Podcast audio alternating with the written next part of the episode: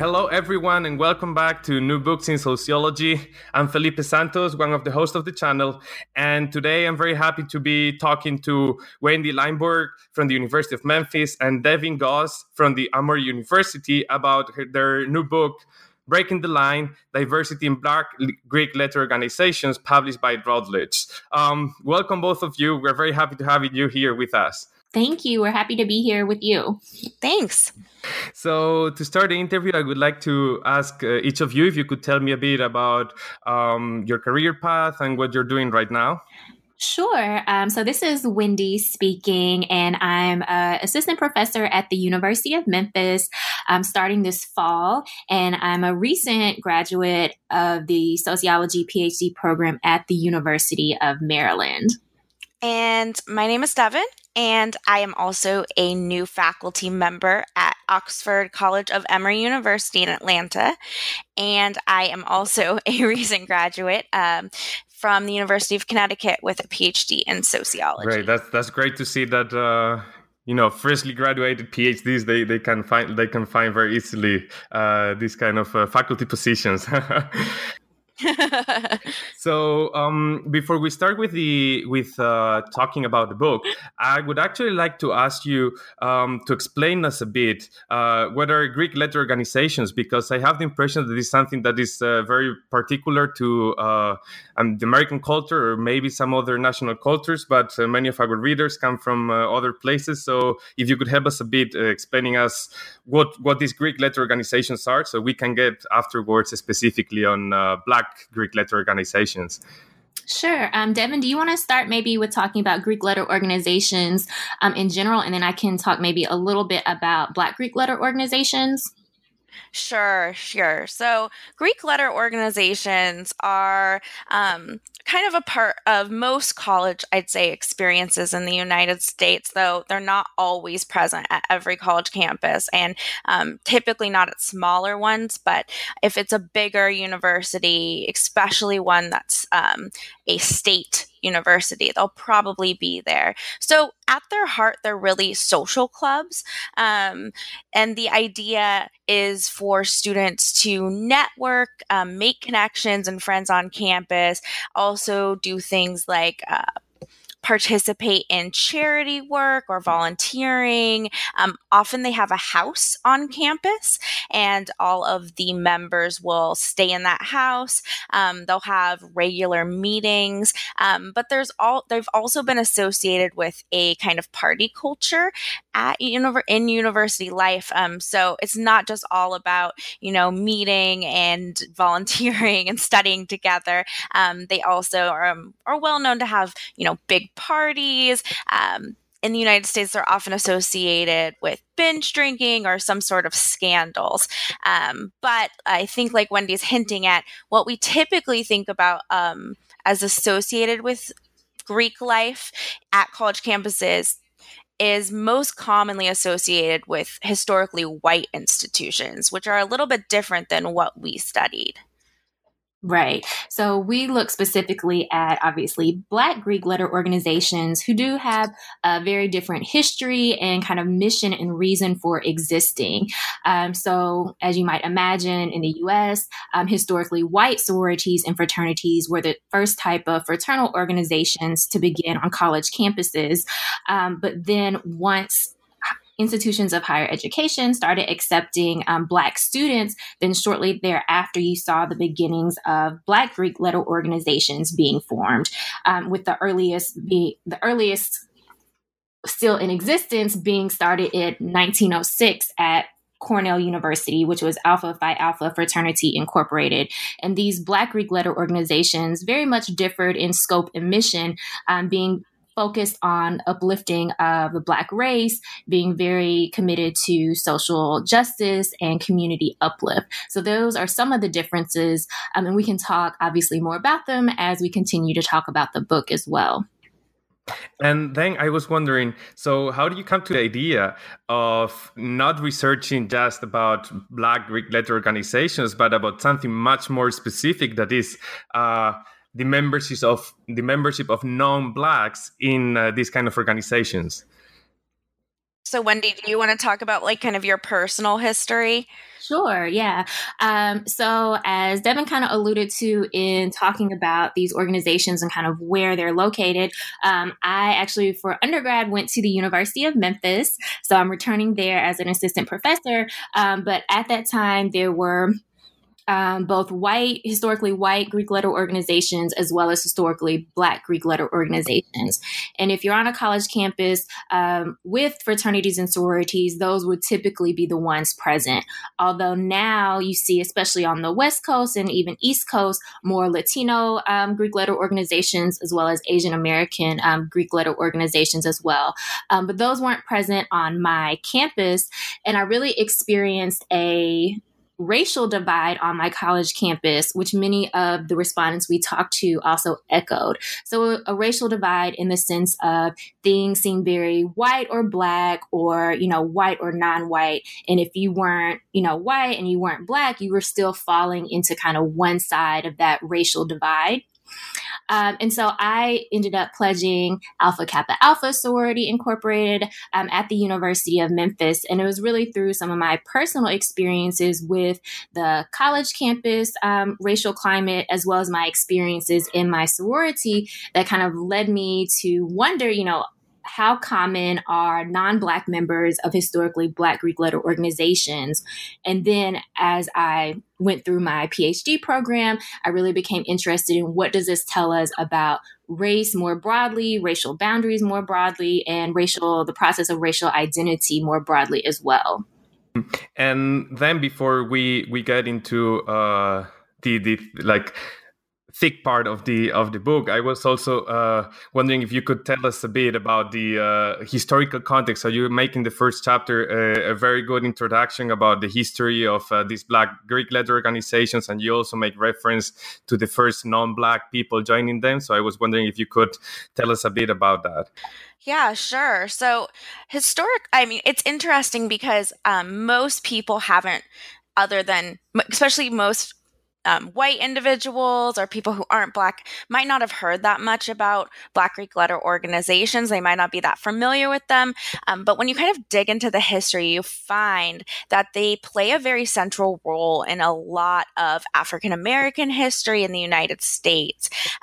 So as Wendy talked about earlier, we began to see the first Black Greek letter organizations being formed in the early 1900s, mostly as a response to racial exclusion. So, Black individuals at colleges like Cornell weren't able to join white fraternities or sororities, so they started forming their own.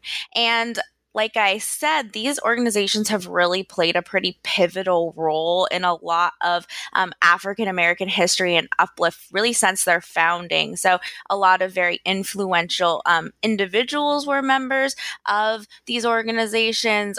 They played roles in the Civil Rights Movement, in the Harlem Renaissance, kind of every important hallmark since their founding.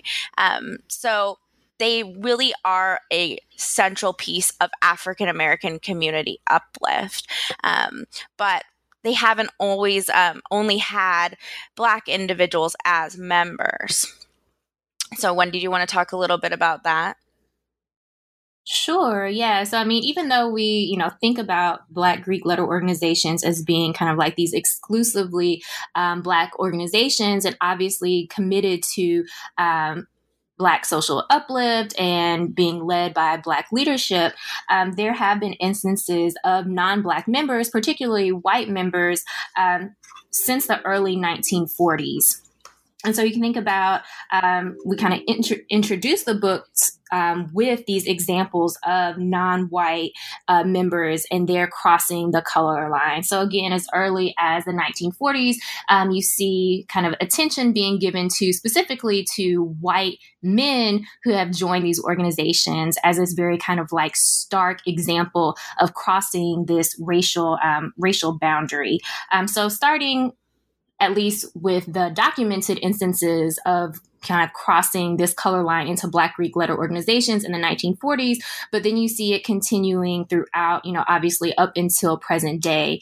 But still little attention has been given, particularly to Asian members or Latino members of Black Greek letter organizations. And that's kind of where we wanted to focus. So not just only on the white members, but also Asians and Latinos and kind of what are their experiences, both the similarities and differences and the motivations for why they wanted to join these organizations.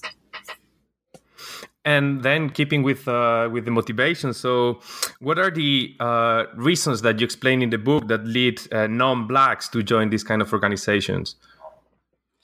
Yeah, so one of the major things that we found and that others have documented as well is a reason that white members or Asian or Latino members might sort of feel a commonality and decide to join a Black Greek letter organization. It's most often that they have some sort of connection, friendship with a member. So, you know, a lot of people don't know about these organizations, so it's really essential that they have someone to introduce them to the organization. And maybe it's just somebody that they respected on campus. They might not have even necessarily known them. Some of our respondents talked about just seeing a group across campus who was really involved in charity work and they wanted to do that. So they didn't even necessarily think about it as a racialized group. But some people specifically joined because it was associated with Blackness. Mm-hmm. Yeah. So just to dive into that a little bit more. So again, most people kind of have very limited understanding of sorority and fraternity life in general, and then even less of an understanding or even awareness of Black Greek letter organizations. So among the folks that we interviewed for the book, only about 20% had any awareness that, you know, Black Greek letter organizations even existed before they went to college. So the majority of folks were interacting with and kind of coming to this understanding or acknowledgement of Black Greek life once they actually got to their college campuses. And then, as Devon said, about a quarter of our respondents talked about having friendships with someone who either was a member or someone who throughout the time in their college career, undergrad career, became a member. So it was that personal connection, right? And then another quarter of our respondents talked about just really feeling welcomed by existing members. So maybe they came in contact with an existing Black Greek letter organization member, you know, on the yard or on their college campus or at their university center, and they felt, you know, really welcomed by them. So again, this kind of importance of these personal connections, whether they were kind of informal or more formal friendships.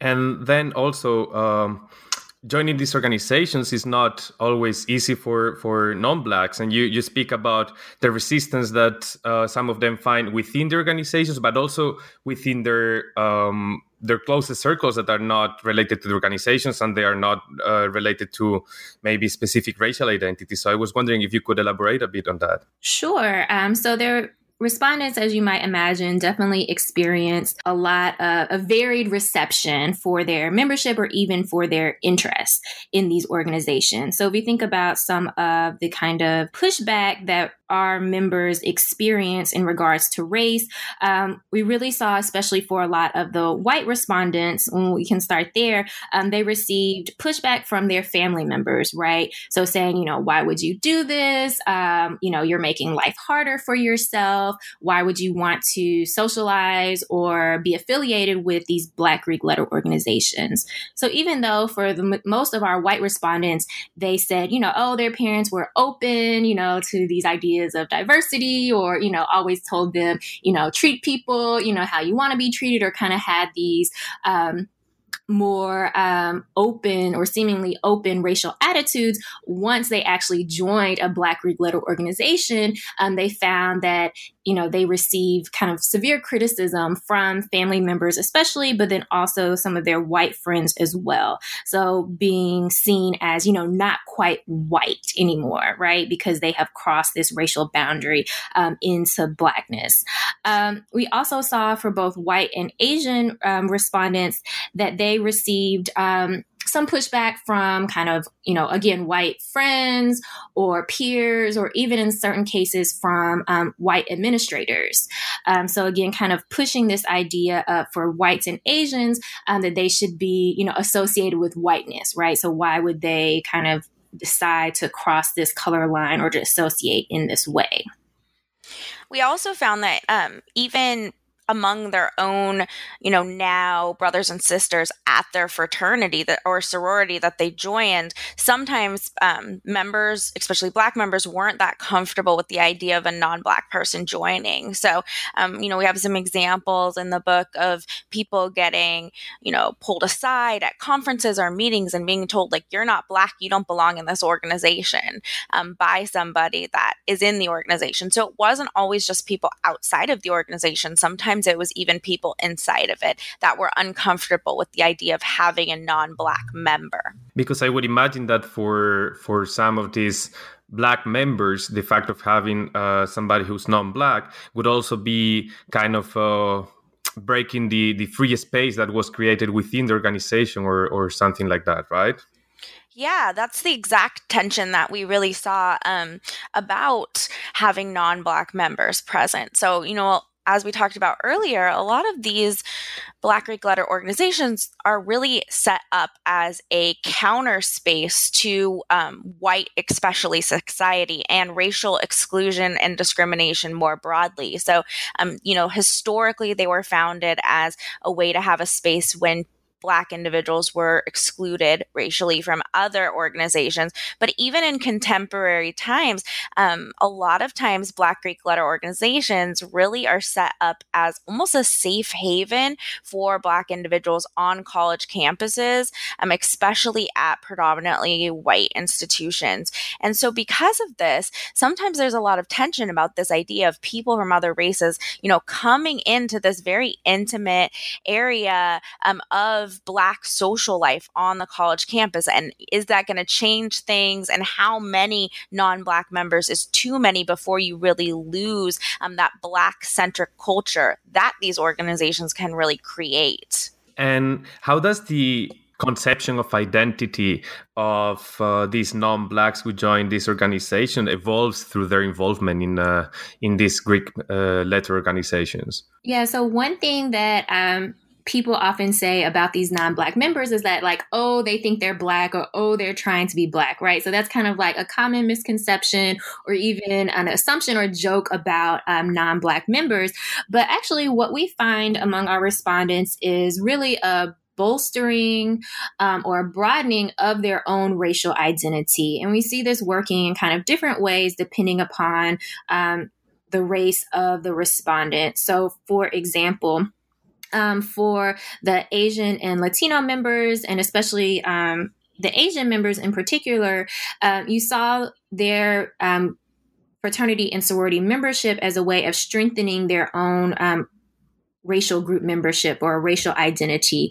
So the Asian American members in particular talked about their membership as providing them kind of analytic tools and even a language to understand their own racial identity and to understand kind of the broader racial landscape within the U.S. So understanding how they as Asian Americans kind of fit into a racial landscape of whites and Blacks and Latinos as well.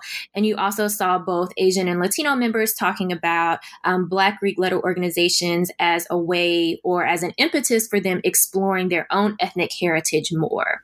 So as members of Black Greek letter organizations, they learned a lot about Black history, but that also led them to be more curious about their own kind of racial and ethnic history within the U.S. as well. For our white respondents, we saw a lot of them really having to grapple with their whiteness, many of them for the first time. And maybe, Devon, you want to speak more about that? Yeah, absolutely. So, for a lot of white individuals, they really hadn't considered what being white meant before. It's easy a lot of times in the United States, if you're a white, since it's kind of the default as people see it, you don't have to really investigate what race means to you, what your racial identity is, but being white members in a Black Greek letter organization, that's really forced these white individuals to think about what their racial identity meant, and also what even things like white privilege might mean. So we found a lot of our respondents talked about really reflecting on racial discrimination and racism for the first time. So they talk about how if they went by themselves and walked around maybe the streets outside of campus, they were never pulled over by the police or stopped or harassed. But then when they went with their Black fraternity brothers, they were kind of constantly stopped by the police or asked for ID. And this really just showed them how different their experiences as a white individual were from maybe their experiences of their Black brothers in their fraternity. And something that I found very interesting about the book is that you don't only focus on the organizations as such, but you also look at the campus culture and the context it provides and how it affects that, and also to the aftermath. So let's start discussing about, so how does the campus context influence the racial boundaries that are present and also how they are contested, right? Mm-hmm, absolutely. I think that was kind of one of the main or major findings of our study as we talked to our respondents that I found really interesting was that even across the age of our respondents, which we had some respondents who had kind of who were still in undergrad and maybe had just joined their sorority or fraternity, as well as members who had been far removed from their undergraduate experience and were now in their 40s, right? But still across the age of the respondents or when they attended college or even the type of institution they attended, whether it was a small private college or a large public institution, they all talked about this very severe racial divide that they experienced at their schools, right? And they often characterized it as this very white-Black divide. But as we talked to respondents more and really, thought about what they said, it really came down to this kind of white, non-white divide on their college campus. So this really refers to how they experience the interactions on their college campus, how they were treated by faculty and administration.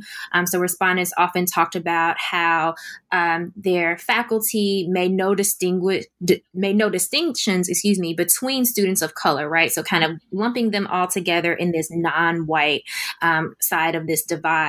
And so this college campus, this racial climate is really what led our respondents to seek out membership in Black Greek letter organizations.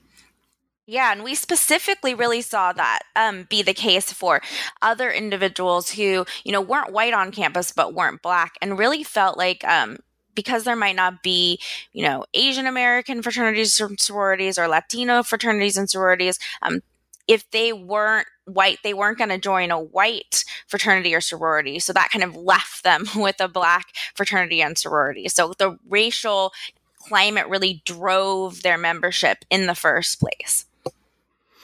And then you basically also speak about how joining Black Greek letter organization as a non-Black is something that basically is experience that stays with you basically forever, right? So I was wondering if you could tell me a bit about the impact that this organization have on their non-Black members. Yeah, so there actually hasn't been a lot of kind of like longitudinal, if you will, research looking at the effect of Black Greek letter organizations on, lifetime skills, career choices, lifetime trajectory. There's quite a bit of research on that for, historically white fraternities and sororities, but not as much for Black Greek letter organizations in general, and then nothing for these non-Black members. So that's something we really wanted to focus on in thinking about not just how this might have impacted the participants' lives right in the moment of joining or while they were a member, but how it might also impact their lives, 15, 20 years down the road. And one thing that we really found was that it really a lot of our participants talked about how important their membership was in just formulating and helping them build leadership skills. So maybe, Wendy, you can talk a little bit about how essential leadership and service and all of those things are in these organizations and why that might be an outcome.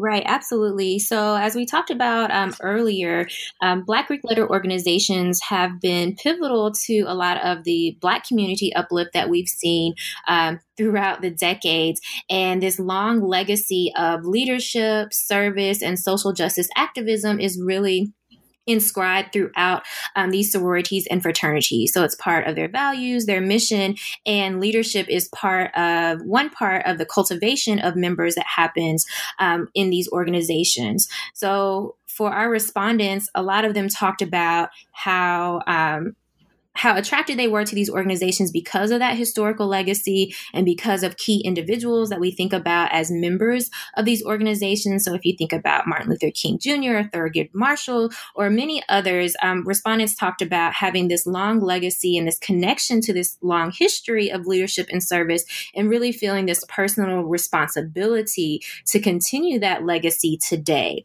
So as one of the benefits of membership, we do see this connection to, but also commitment to leadership, and leadership not only within the organization, but also leadership and service outside of the organization as well. So one of the other kind of long-term benefits we saw or long-term impacts was this commitment to community uplift, again, not only through membership in their sorority and fraternity, but also through career choices. So many of our respondents who were, outside of undergrad, already graduated, talked about how their career choices were really impacted by their sorority or fraternity membership. So some people talked about how they specifically chose a career in higher education. Some people talked about how even in other areas like, law, or even whatever job that they had, that they thought about how could they incorporate specifically racial justice into their careers. And now already moving a bit towards the end of the interview, I would also like to speak with you about more books than that's yours. And I was wondering, which new books have you been reading lately? Sure. So I actually just read something that wasn't exactly, it's not a sociology book per se, but it's called Educated. It's a memoir by Tara Westover. And I think even though it's a memoir, it's pretty sociological. So she talks a lot about growing up in a kind of fundamentalist Mormon off the grid family, and then going to college later and, kind of catching up on all the things she missed out before and trying to adjust. So I highly recommend that book if you're interested in education, but also just kind of growing up and figuring out that things that you were taught maybe aren't necessarily true. I actually found it pretty similar to some of our research that also looks at that transition into college. And something that I've been reading and kind of rereading recently is Ellen Wu's The Color of Success: Asian Americans and the Origins of the Model Minority.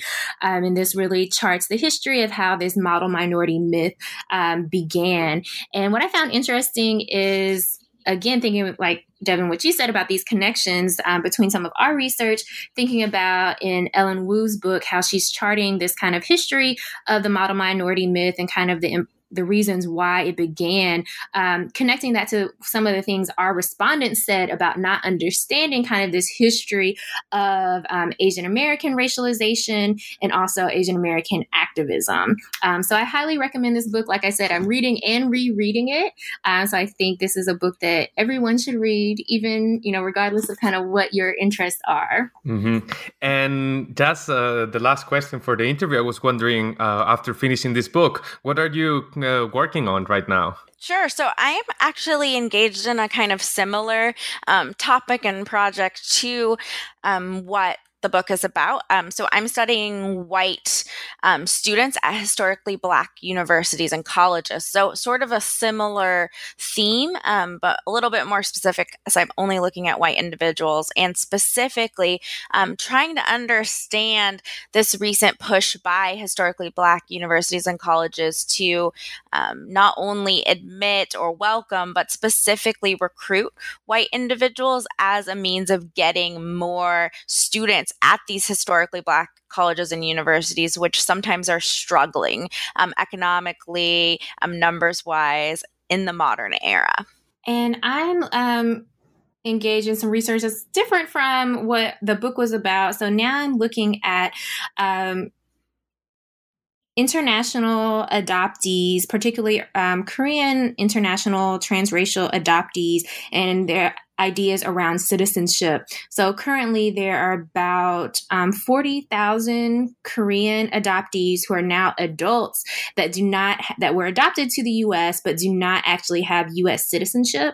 So there's this big push around legislation to retroactively grant U.S. citizenship to these international adoptees. So I'm looking at how the activism around this piece of legislation, as well as how it's being received in the U.S. at this current time. So, yeah, thank you very much for this great interview. Today, I've been talking to Professor Wendy Laybourn from the University of Memphis and Professor Devon Goss from the Oxford College Emory University about their book just published with Routledge, Breaking the Line, Diversity in Black Greek Letter Organizations. So, Wendy and Devon, thank you very much for the interview and good luck with everything. Thank you. Thank you.